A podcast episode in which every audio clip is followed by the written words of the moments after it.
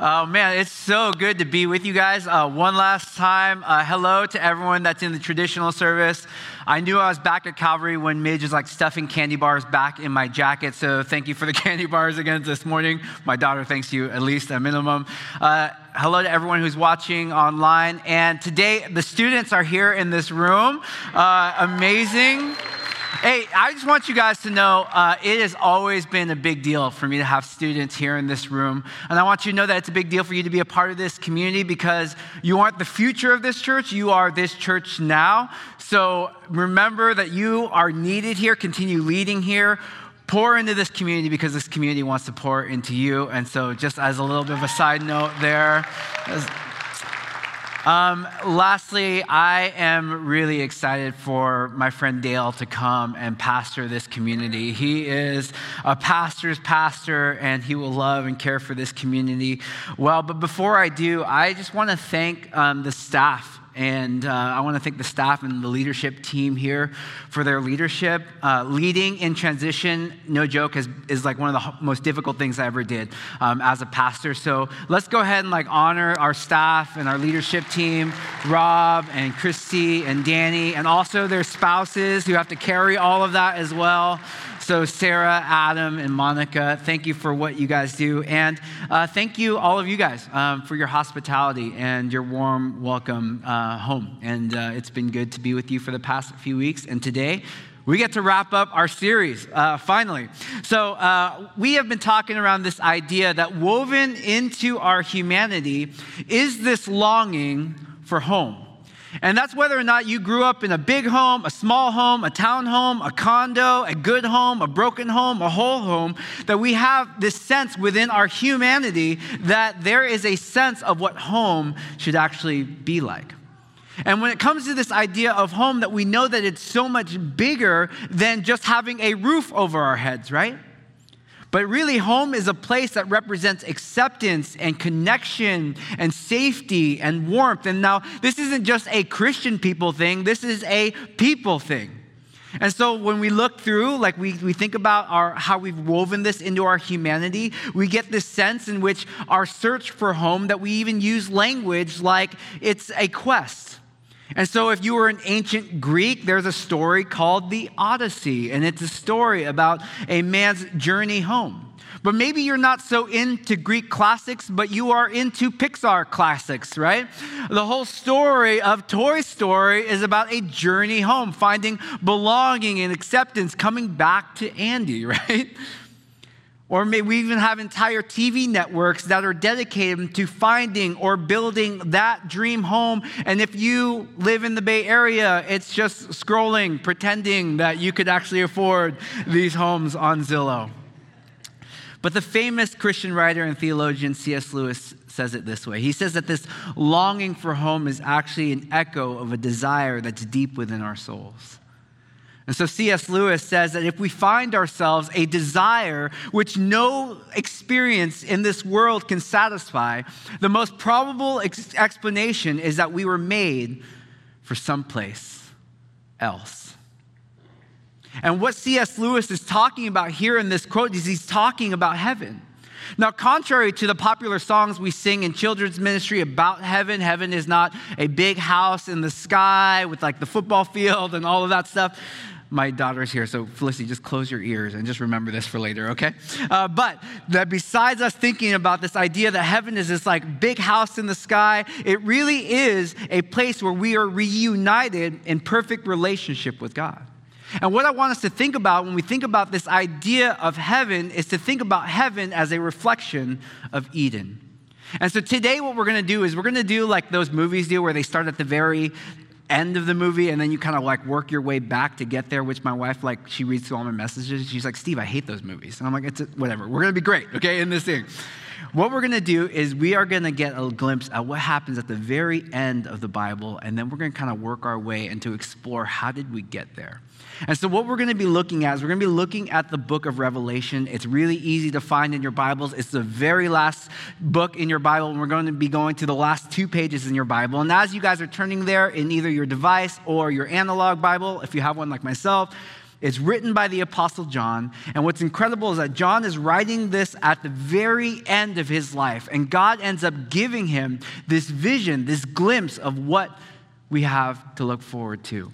And so we're going to be starting in Revelation chapter 21, verse 1, and we're going to get a chance to explore a little bit about this glimpse of what heaven is going to look like. Chapter 21, verse 1. Then I saw a new heaven and a new earth.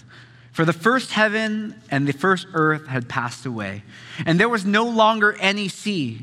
I saw the holy city, the new Jerusalem, coming down out of heaven from God, prepared as a bride, beautifully dressed for her husband.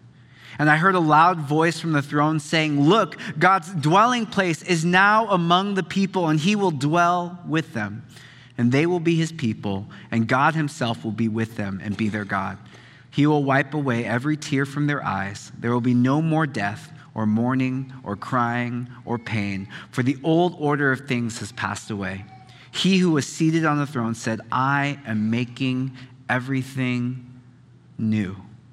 Then he said, Write this down, for these words are trustworthy and true. And we're going to go to verse 22. And I did not see a temple in the city because the Lord God Almighty and the Lamb are its temple. Now, I don't know about you, but just reading those passages, isn't there a piece of your heart that just longs and desires for that day? That you think about this idea that there's going to be no more pain and no more sorrow, and there's a part of you that's like, yes, I want to get there. I can't wait till that moment. You see, when we look throughout John's vision, there are going to be these echoes of Eden all over chapter 21 and chapter 22. In fact, the heading for chapter 22 in my Bibles, I don't know what it says in your Bible, but it's called Eden Restored. And the reason is that there's something about what we see at this glimpse of when everything is fulfilled that we all desire a place of no more pain and sorrow. And we re- remember that what makes heaven heaven is actually an unhindered relationship with God. And so, throughout this series, we've been looking at this idea that God's plan from the very beginning, from the very first page to the very last page that we read today, is that God's plan and desire is to dwell and make his home with us. You see, when we look at the story of the garden, we look at Eden in the very beginning, that what made Eden a paradise was that humans were in perfect relationship with God. Everything that humanity ever wanted or desired was perfectly fulfilled in their relationship with God. They never had to wonder, why am I here? They never had to worry, am I good enough? Am I going to be worthy of love? All of that was perfectly satisfied by God. And so, in our minds, when we think about this idea of temples, we think about temples as this building that we need to go to in order to encounter or experience God. But what's interesting is that in the Garden of Eden, what we see here in the book of Revelation is that there is no need of temples. There are no need for sacrifices because humans enjoyed an unhindered relationship with God. You guys with me? You see, in the very beginning, heaven and earth were actually together. And so, Eden, in Eden, we actually get a glimpse of the very first temple. And so, therefore, Adam and Eve are the very first priests in which humanity partners with the Creator in order to reflect His rule to all of creation. And so we're going to see it if you guys go all the way back to the first couple pages of Scripture. We're going to be in Genesis chapter 1. And Genesis chapter 1, one of the reasons why I love kind of flipping through like a, like a analog Bibles, you see all of these pages, you kind of see all of the ways that the story kind of connects. It's really pretty amazing. And so we look at in verse 27, this is what is said at the beginning.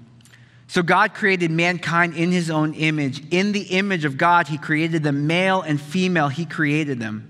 And God blessed them and said to them, Be fruitful and increase in number, fill the earth and subdue it, rule over the fish in the sea and the birds in the sky, and over every living creature that moves on the ground.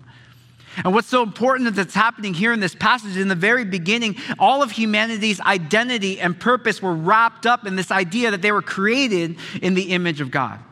And the reason why that's significant is because in the ancient world, once a ruler began kind of conquering lands and they would begin expanding his kingdom, once the kingdom got to a point where it was too big for him to actually rule that area, one of the things that that king would do is that they would set up statues or images of himself called Tselem so that people who are living on the edge or the boundaries of this kingdom, when everyone says, hey, who's in charge around here, that they would look to that statue, they would look to that image and say, that person is in charge.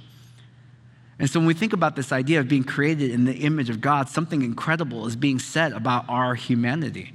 That in the very beginning, God's intention of placing his image in us and in you and in me is to show creation who was in charge. And he gives humans this mission and this authority to represent him to all of creation, sending them out to fill creation with other image bearers in covenant relationship with him. It was a marriage covenant that they were to do this together. And it's after the fall of humanity that humans are driven from the garden, and we start to see then the emergence of this idea of tabernacles and temples as a reminder of what God's desire is to dwell with his people.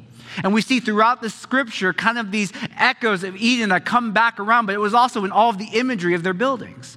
And so when you look in ancient synagogues or ancient temples, one of the things that you're going to see is imagery of the garden. It's not just that grapes and like vines and stuff like are really decorative and beautiful, which they are, but it's to remind them of Eden. This one is actually eh, at a synagogue in Capernaum. And so you kind of see it again fruit, trees. What is that all for?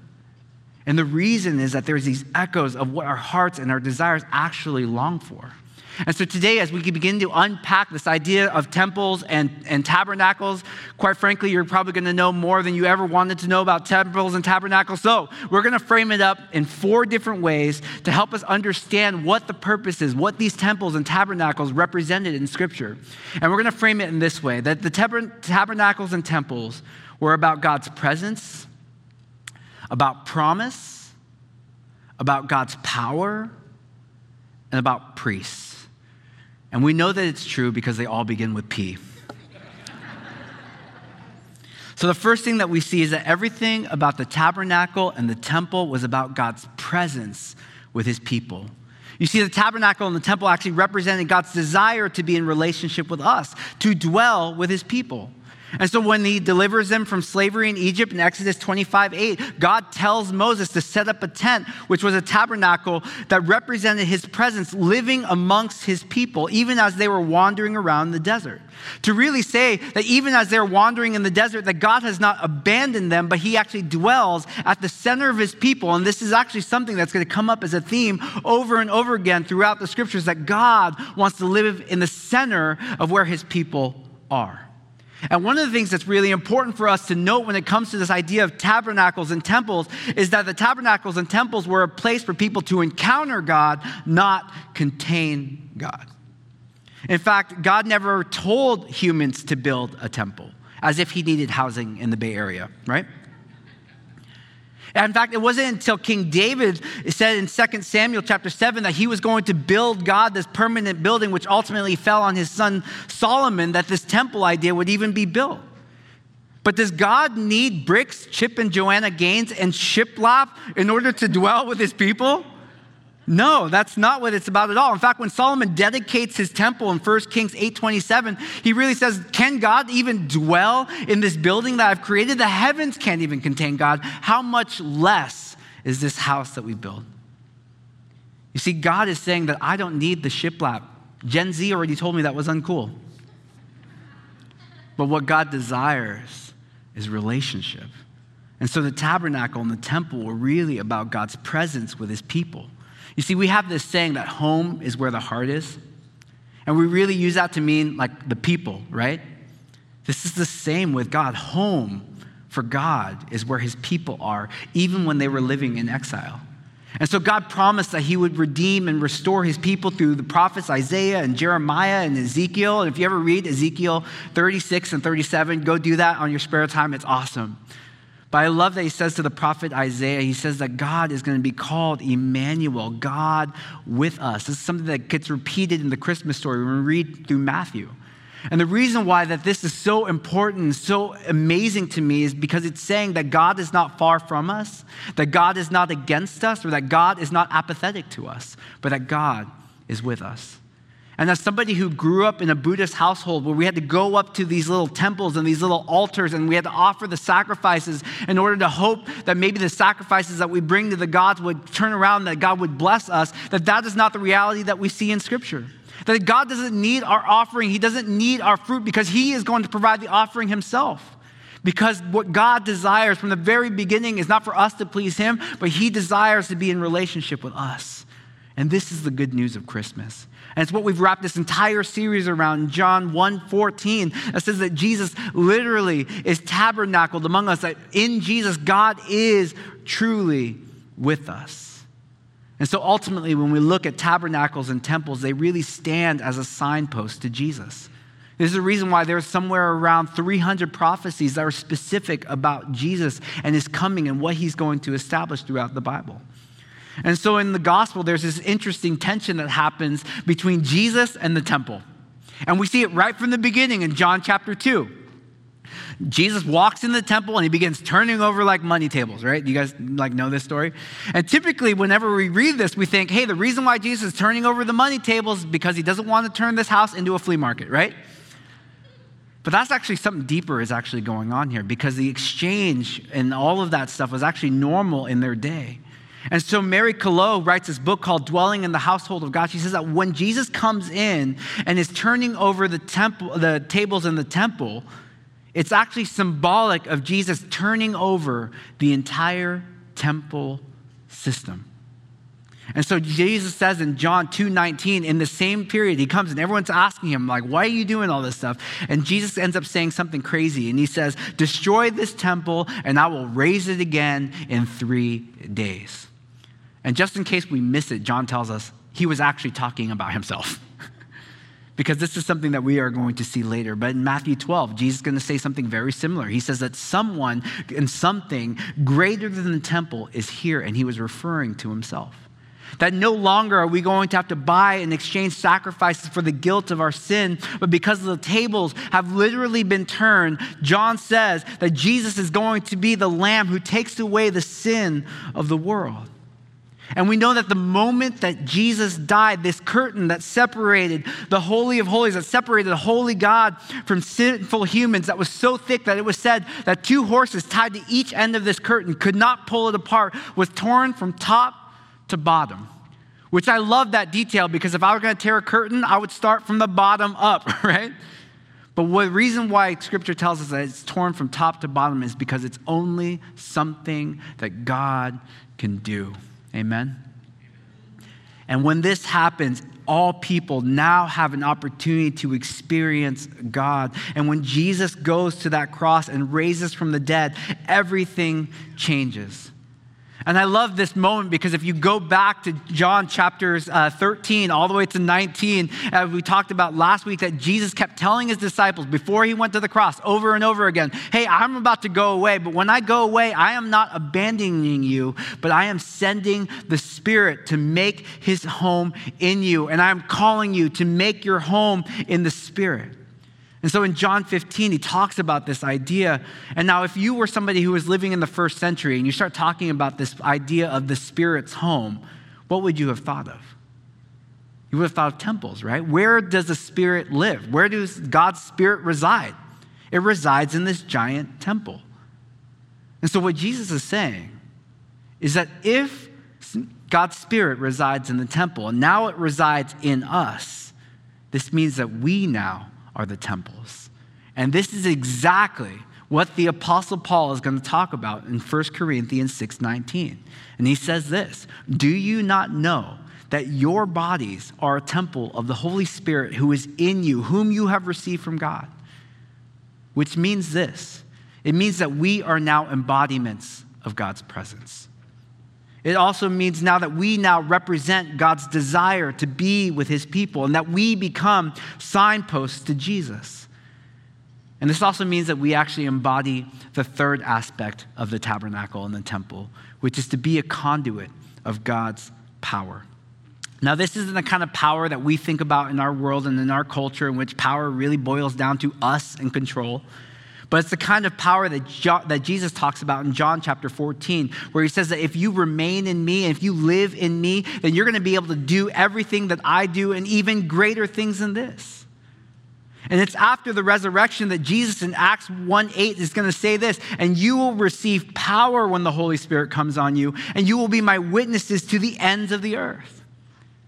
Now, in my Bible, I circle and I highlight and I underline the word power because the word power is the word dunamis, which is actually where we get the word for dynamite.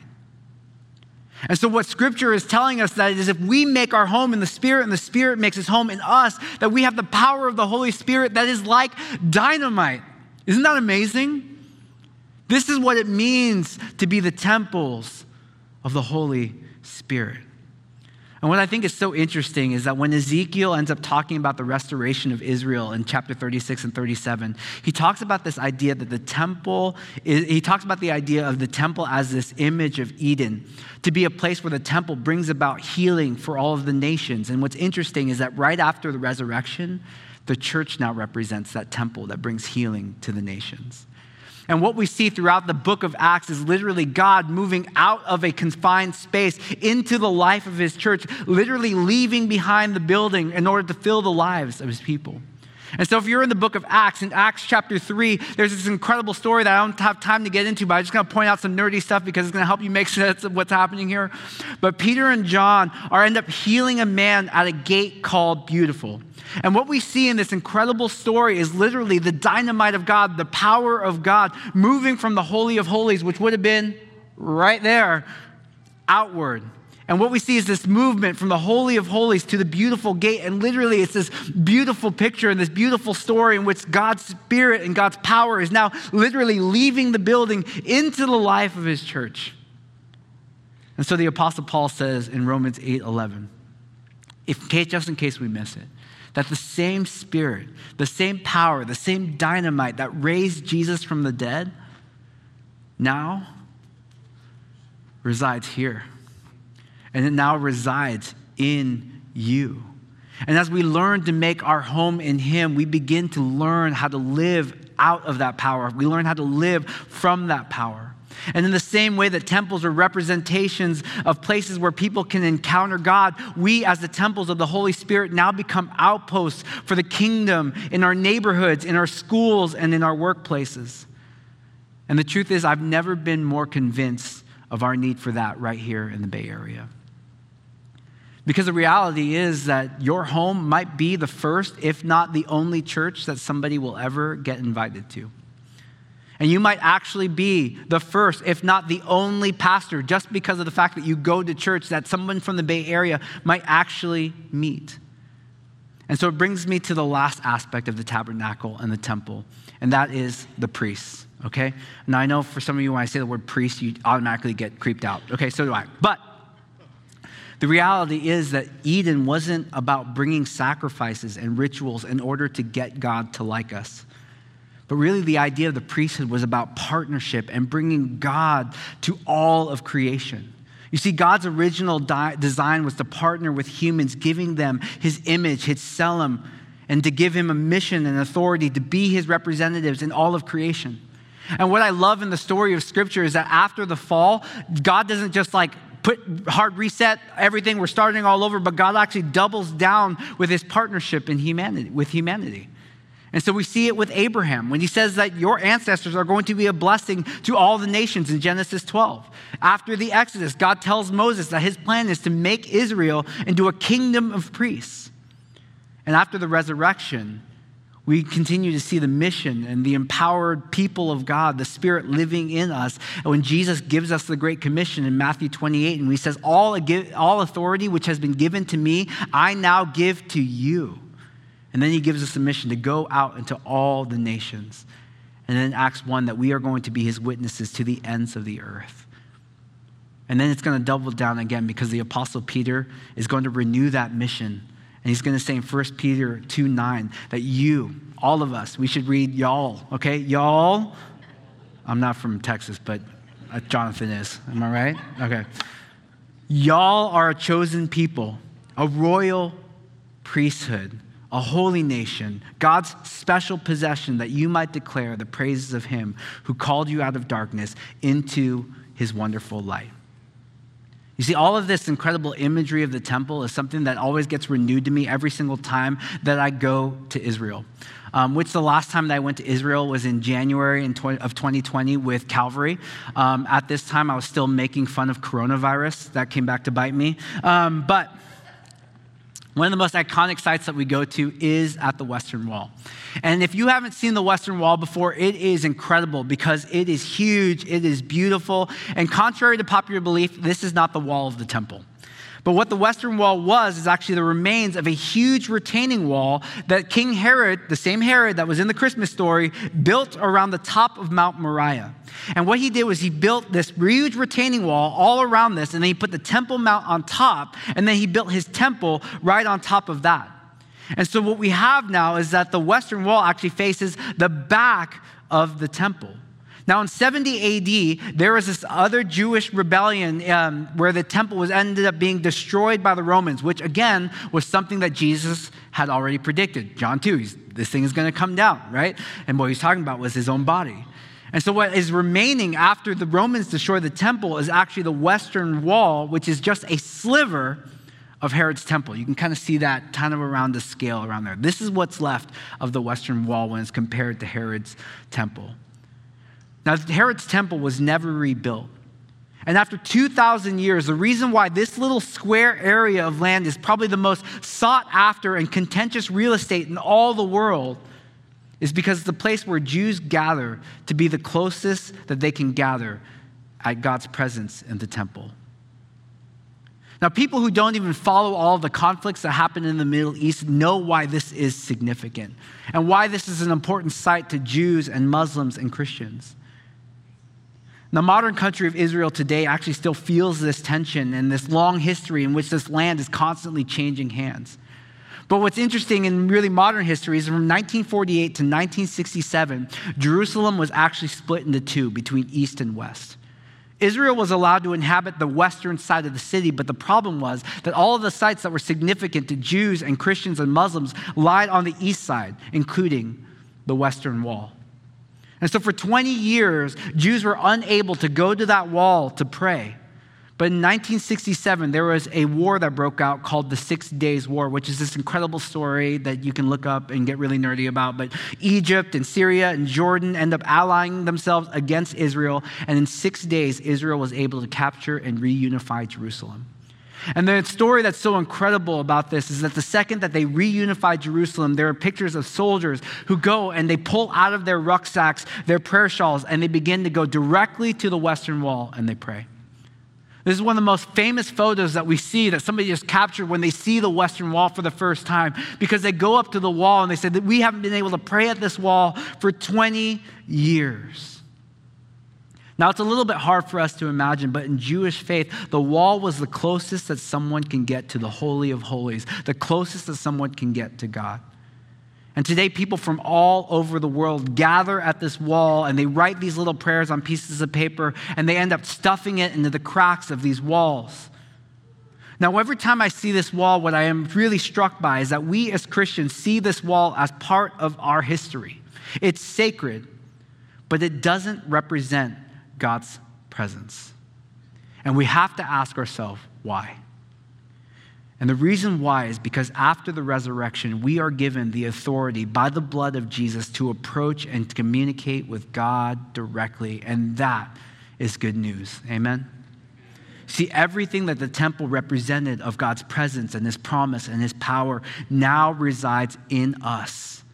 And we become his priests, his bridge builders to of Jesus right here in the Bay Area. And I have become more and more convinced of this need every single day as we continue to live in the Bay Area. Because now that I work in a high school and I work with Gen Alpha, uh, Gen Alpha one of the things I'll hear is hey, Pastor Dang, I just hate the fact that we automatically assume that Jesus is the answer for everything. And I say, first of all, don't ever call me Pastor Dang again, okay? It's creepy. All right, my name is Steve. The second thing is, it's true. Jesus still is the answer for everything. And I know that it's really difficult to live in this area, especially in a time when churches have shrunk and all of our Christian friends have moved to Idaho. I'm sorry if you're watching from Idaho. I love you, but I hate you at the same time. All right? Yeah, just cry yourself in your big house that you can afford. Okay. But it's this idea when we look around, we're like, gosh, like there's all of these challenges. And the reality is that we can't keep doing what we've been doing for the past 20 or 30 years here in the Bay Area. The truth is, when I look at this area, I'm like, man, Christians are, are, increasingly uncomfortable with sharing the fact that not even inviting them to church, but sharing the fact that they are Christians, right? That like we're almost embarrassed that we kind of hide it. It's like, where are you going? You're like, I'm going to this place, you know, on Sunday morning, like, you know, right? Because we're afraid to share because people have all this stigma about the politics and everything that's going on. You're like, what does it mean to be a Christian in the Bay Area? And I find that there has to be something more. So, how do we begin to do this? And so I just wrote a couple things down. The first thing is that we have to hold firm to the truth that Jesus is the answer. And maybe for us, we have to rediscover why. The truth is that people are going to ask us questions about why you believe what you believe, and, the re- and there's answers out there, but we have to discover what those reasons are. I think that this is especially true for those of you guys who are students today. That you are growing up in, in a place where everyone is questioning what you believe, and they think what you believe is, is like inconceivable, it's, it's ridiculous, and it's ancient, and it's old, and we have to hold the truths to things that are contrary to the way that the rest of culture is moving. And so, one of the things I do is to lean into those hard questions of culture to ask ourselves how is Jesus the answer to racism? How is Jesus the answer to injustice?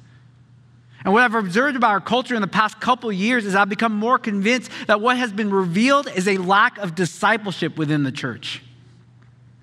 That we've forgotten what it means on how to grow and how to grow together and remain in Jesus. And what we've adopted within the church is a costless Christianity where we prioritize preferences and convenience over what it is to be representatives of Christ here in the Bay Area. And we've limited God's power, his dunamis, to 35 minute sermons or maybe like 42 minute sermons, okay? Every one to two weeks. And we've abdicated this idea of the priesthood of believers to celebrities and church culture in which we just like, look, let's just click and see how many views did I get on YouTube. And let me, be, let me be honest with you. In COVID, I lost myself.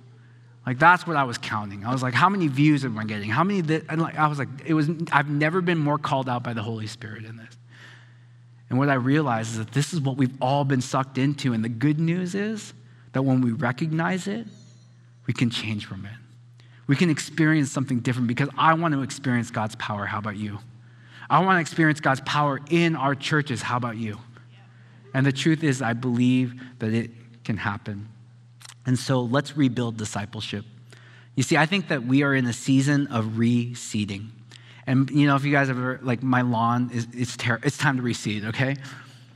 And it doesn't look like anything, but what it is, you start casting out the seed, and we start learning of growing together. And maybe for you, it's really simple. Like, I want to read the Bible and understand it. So there's this great thing on YouTube called the Bible Project. Before you read a book of the Bible, just watch the Bible Project video. It explains it. It's an incredible place to start. And so continue leaning in and leaning in together. The second thing that we can do is we can remember that sometimes people say yes to us before they say yes to Jesus. I know that this sounds like heresy, and maybe it is, but like, let me explain what I'm trying to say here. Um, I grew up um, when I first started in ministry doing stuff with Young Life, and one of the things that Young Life says is that we have to earn the right to be heard within students by building genuine relationships and influencing them towards the gospel. The theological term for this is the word incarnational, which literally means in the flesh. And I think here in the Bay Area, I think the only church that somebody might step into really here might be our home. And so, for us, what it looks like for us is maybe for us to realize that we need to step into a place where we are incarnationally living out what we believe about God in our world. To invite people into our life is really inviting them into a relation, uh, pointing them into a relationship with God. And so, this is what we are leaning into in this time. And for us, maybe it's not being afraid that we don't have all the right answers to remember, hey, like the Spirit of God is still working in you. You don't have to have all the answers, but you're like, hey, come on this journey with me. Like, we're going to explore all these answers together because He wants to work through you and in you. Um, when we were sheltering in place, if you guys remember that like a decade ago, um, uh, I had this moment where people would come over and have coffee with me, right, like outside, and we'd go for this walk. And there was some guy who was, who was always walking with me, and um, eventually I was just trying to encourage him um, because he's not quite there yet when it comes to Jesus. And I just said, Look, like, I want you just to say yes to what Jesus has for you. And he turned to me and said, Steve, I am not saying yes to Jesus, but I am saying yes to you right now. And I realized that we are actually people who are these priests who are literally bridging the gap for people to say, you know what, like that's okay. But keep on that journey. And what my hope is, my desire is say, come walk with me and let me point you to Jesus. This is all of our tasks and, our, and what we're called to do here in the, in the Bay Area. And the good news is you're not doing it by yourself. It's not even you doing it. It's the Spirit working through you. Okay, I'm to get off that train. The last thing is that we can prioritize loving our neighbor. But seriously, like love your neighbor, okay? Because sometimes when we're like, love your neighbor, we're like, okay, yeah, all right, I love my neighbor, right? But really, what it is, what does it mean for us to love our neighbor in this season? When, when, Peter writes that we are the royal priesthood, the word in Latin is the word pontifex, and it's where we get the word for bridge builder. And I love this image for us in the Bay Area because from the warriors to everything, like the bridge is iconic. And so maybe that's what it should be for the churches as well that we are building bridges to our community to connect people with the Savior of the world. And the truth is that people are lonely here in the Bay Area. And it's never been easier for us to show up. My kids played soccer. I promised them a corgi if they scored a goal. We never got a corgi. But when we're, when we're out with our soccer teams, I just meet the other dads, I meet the other parents. Because they get so embarrassed because I'm sorry, this is a whole sidetrack. But when they're they're playing around the ball, I just go, "It's corgi time," you know. and they're like, "Dad," you know. They're like teenagers already. Anyway, but it's like I hang out with the dads and I just show up and be present. And the real, the thing that's amazing is like now it's like we're in this little development league. We watch football on Sundays, and it's been so easy just to get people together because people are lonely, and you might be surprised at the relationships that begin to blossom. When I looked at this idea of loving your neighbor, I asked myself, who is my neighbor? And then I looked over the fence. And I was like, oh, yeah, I actually have a neighbor. And uh, for some of you guys know that I've been like a, a, cancer chaplain for a while. And throughout the season of COVID, I've never been invited back to the hospital because I couldn't pray with anyone. We found out that my next door neighbor, Jim, was dying of cancer. And his wife invited me over to pray with him. And I went into his house, and he had this bed because he was on hospice, and I held his hand for an hour, and I just talked with him, and I shared with him stories. And the very last thing he shared with me, I want to share with you. And he said this. Um, he had built this, this awesome career, really successful. And he said, Steve, I want you to tell people that the greatest thing that they can do in this life is to live for Jesus. And I told him, to the best of my ability, I will. And so, my encouragement to you as we continue in the Christmas series and the Christmas celebration and we begin the new year, I don't know what Omicron or whatever number is going to happen later, but live for Jesus because you have within you the same power, the dynamite that raised Jesus from the dead.